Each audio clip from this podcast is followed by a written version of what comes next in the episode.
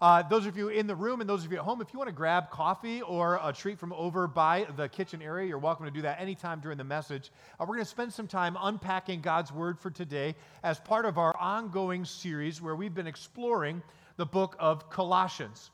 And if you've not been with us the last few weeks, here's how we've been breaking it down. The first four weeks, we're about halfway through now, we've been working our way slowly through chapter one and chapter two of this four-chapter book. Uh, and our theme throughout has been your fullness of life in Christ.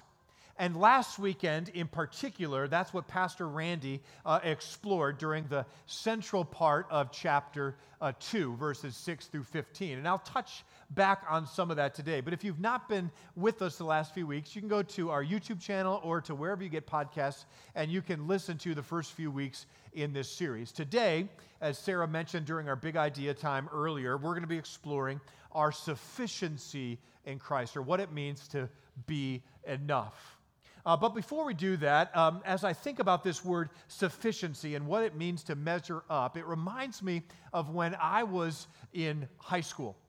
Um, I went to a small Lutheran school from the time I was in first grade through uh, high school, twelfth grade. And in fact, that Lutheran high school just uh, closed for good this past summer, right? It had lasted about fifty years and just didn't have the enrollment it needed to carry on. My elementary school is still going and going strong, Holt Lutheran School in uh, the Lansing area in Michigan. But the high school was never very big. When I was there, there were seven kids in my graduating class. There was five girls and two boys, which meant we had uh, the best odds, you would think, in the dating realm. And also, if we wanted to play sports or being any plays or anything like that. And I remember my buddy Seth and I, when we were in our junior, senior years of high school, uh, we were starters on the basketball team. And what we do every time when we uh, came out of the locker room, we'd go through our drills, layups, you know, free throws, all that stuff. But during that time, we'd always be looking at the other end of the court to try to size up the competition, okay? And uh, what I remember vividly is they always seemed massive. And uh, and they seemed like they were way bigger than us, and they made all their layups and free throws and the three-point shots even during warm-ups. And every game we'd go into, we'd be like, how in the world are we going to ever match up and try to beat these big giants of opponents uh, and opposing players, right? And we never felt like we would measure up. But I'm pretty sure we didn't have it as hard as Uh, this particular player. His name is Darnell Rogers, who's the point guard for the U M B C, University of Maryland, Baltimore County Retrievers. Some of you may remember this team, by the way. A couple years ago, uh, they did the unthinkable. They took out, I think it was number one seed Virginia in the first round of the N C double A tournament. The first time that ever happened in the men's basketball March Madness tournament, uh, the U M B C Retrievers uh, upset the number one seed. Now, Darnell Rogers was not a player on that particular team, but he transferred there shortly after and has been the point guard of the U M B C Retrievers for the last few years. But he's not well known uh, necessarily for his prolific scoring or his passing or any of his stat sheet. What he's most well known for is he is the shortest point guard that's ever played D one basketball. As standing just five feet two, Uh, it looks like he can drub, dribble through the legs of this six foot six player from L S U, right? And, uh, and and so what he's known for is being the smallest player ever to play.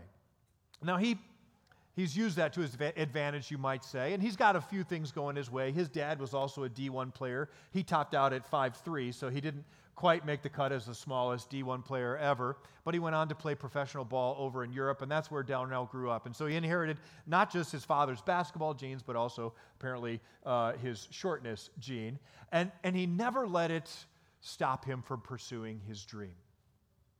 Now, for you, it may not be basketball uh, where you have not measured up. Maybe it's been another aspect of your life. Maybe you've been passed over for a job promotion.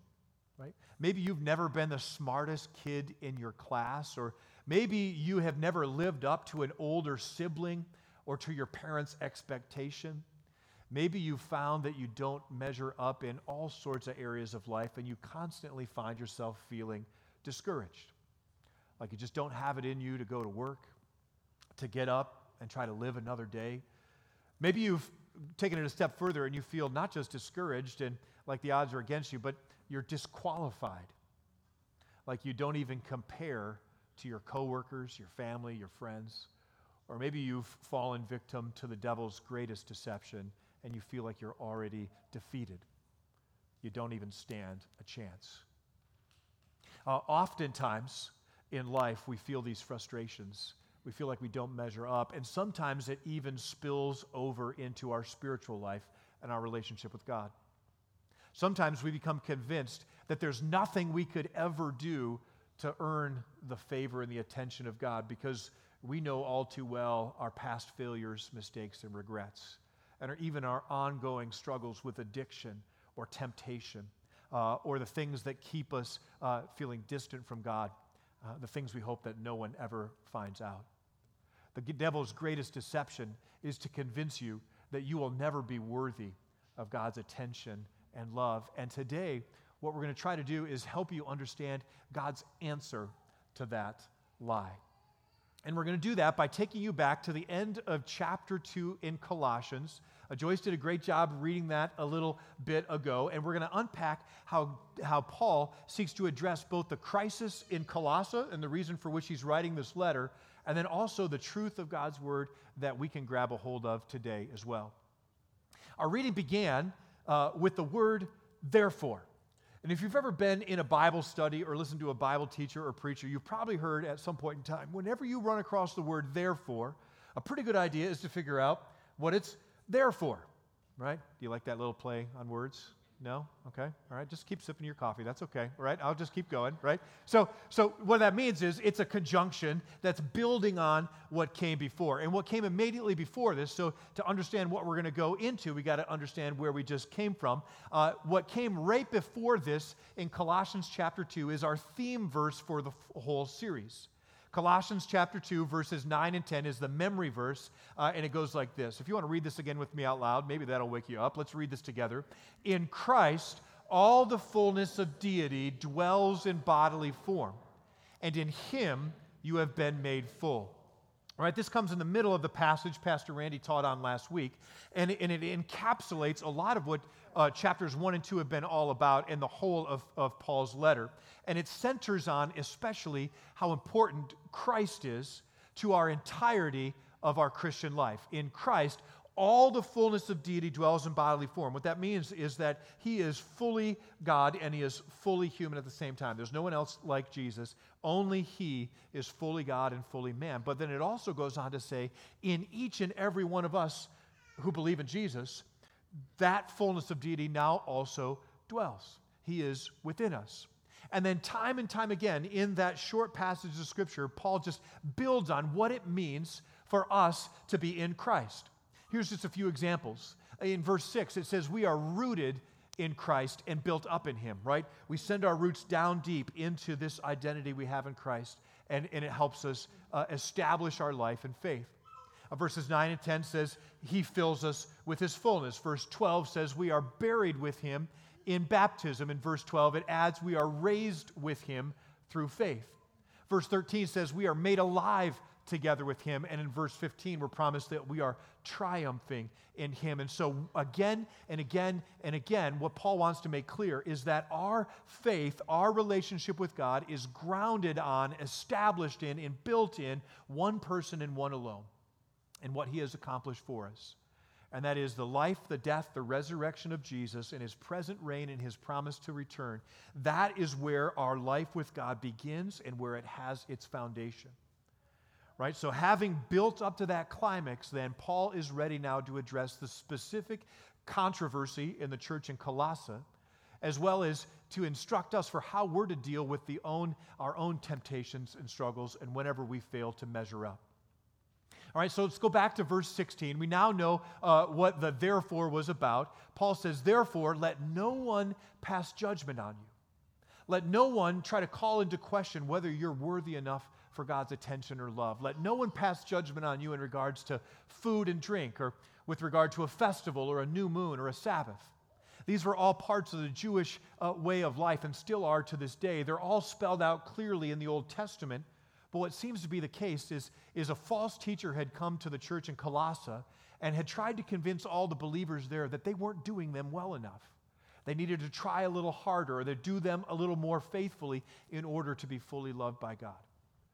Paul says, don't let anyone try to judge you based on your performance. Because all of these things, they're important, uh, but they're a shadow of the things to come. Uh, the substance, Paul says, belongs to Christ.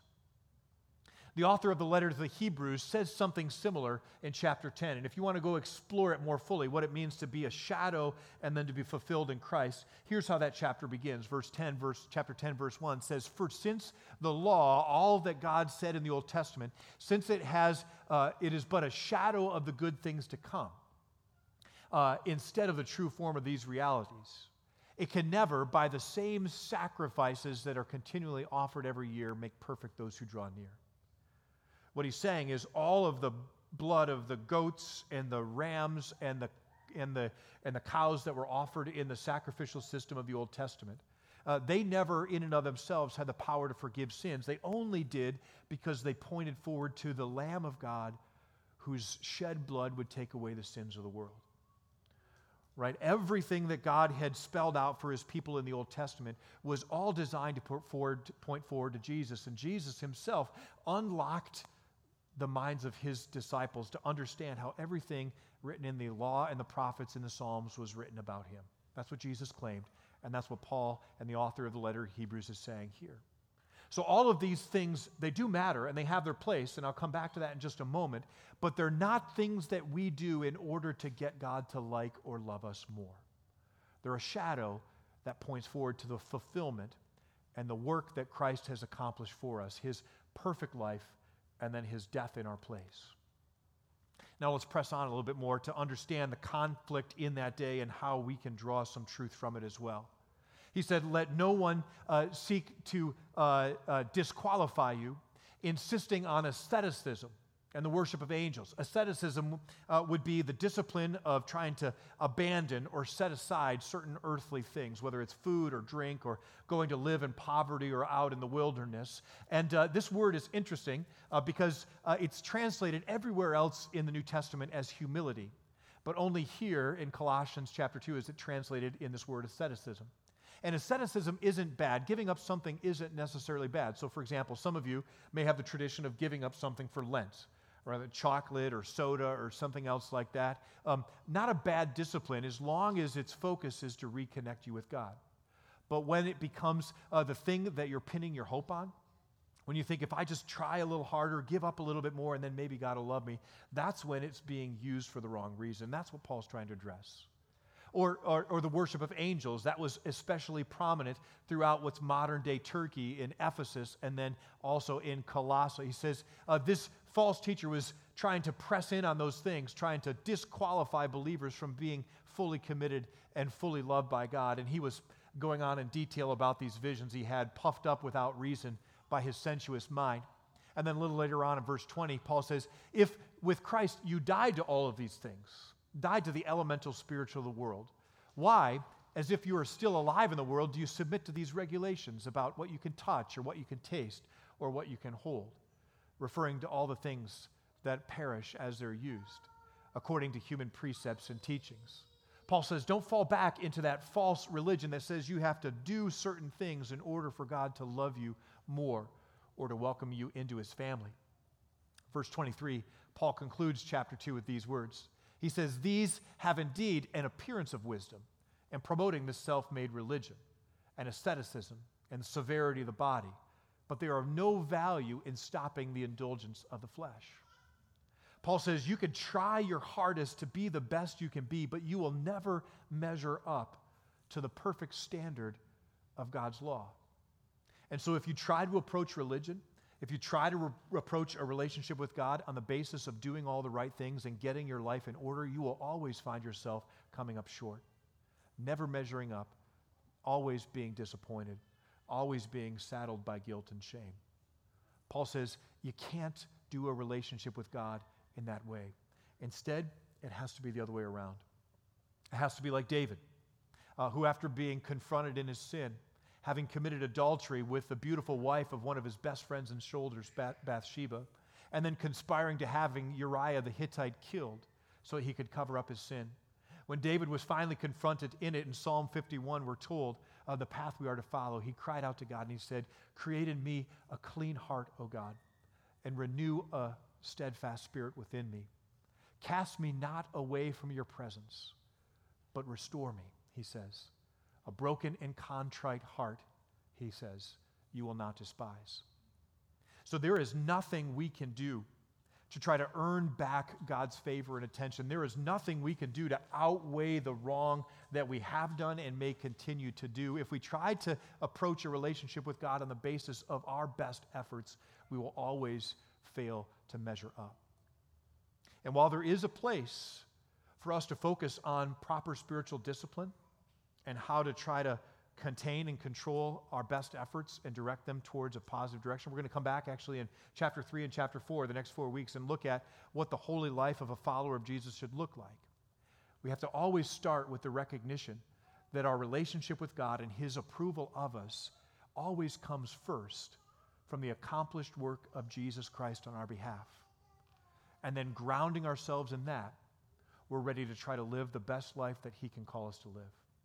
Right? How does that fit into all of this?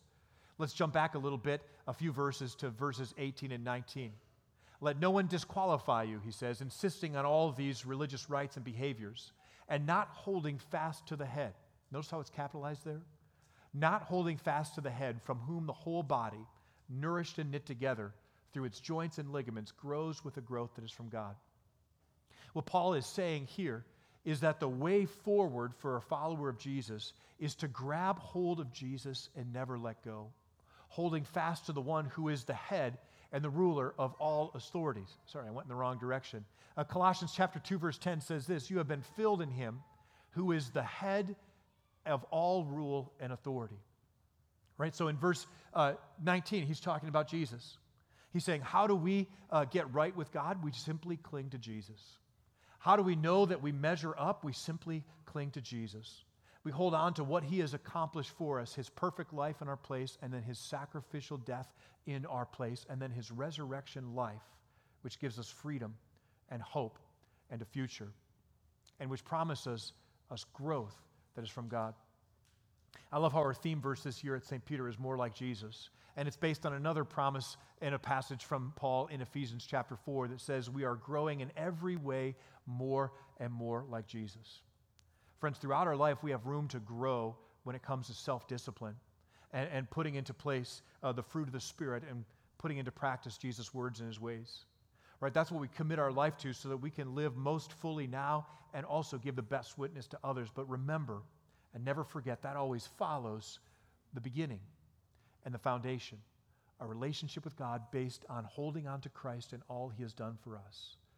That alone promises us the forgiveness, the love, and the favor of God that can never be taken away. So don't let anyone disqualify, discourage, or cause you to doubt. You are loved by God because of what Jesus has done for you, and then you're set free to live a life that looks more and more like Jesus. Amen. Would you pray with me? Gracious God, Heavenly Father, we give you thanks that through your word you teach us truth that never fails and that never fades. We know at times we struggle to live up to your best, and sometimes we even fall into Satan's lie and become convinced that if we just try a little bit harder or do a little bit more, you'll love us more, or we'll feel less guilt and shame. Instead, God, we pray that you would come and forgive us of all of our sin. Renew us by the power of your uh, of your Son, Jesus, and His shed blood on the cross. Set us free from the doubt, shame, and regret that haunt us constantly, and give us the power of your Spirit to live a new life each and every day. God, we pray that you would continue to renew us in body, mind, and spirit, that we would grow in every way more and more like Jesus, and in this way, experience fullness of life now and eternal life with you for forevermore. So God, each of us come with regrets, with mistakes, with sins that we have committed uh, already this morning and certainly in this past week. And so we confess those to you and ask that you would remove them from us as far as the east is from the west. Renew us in body, mind, and spirit. Forgive us of our sin. We pray this all in Jesus' name. Amen.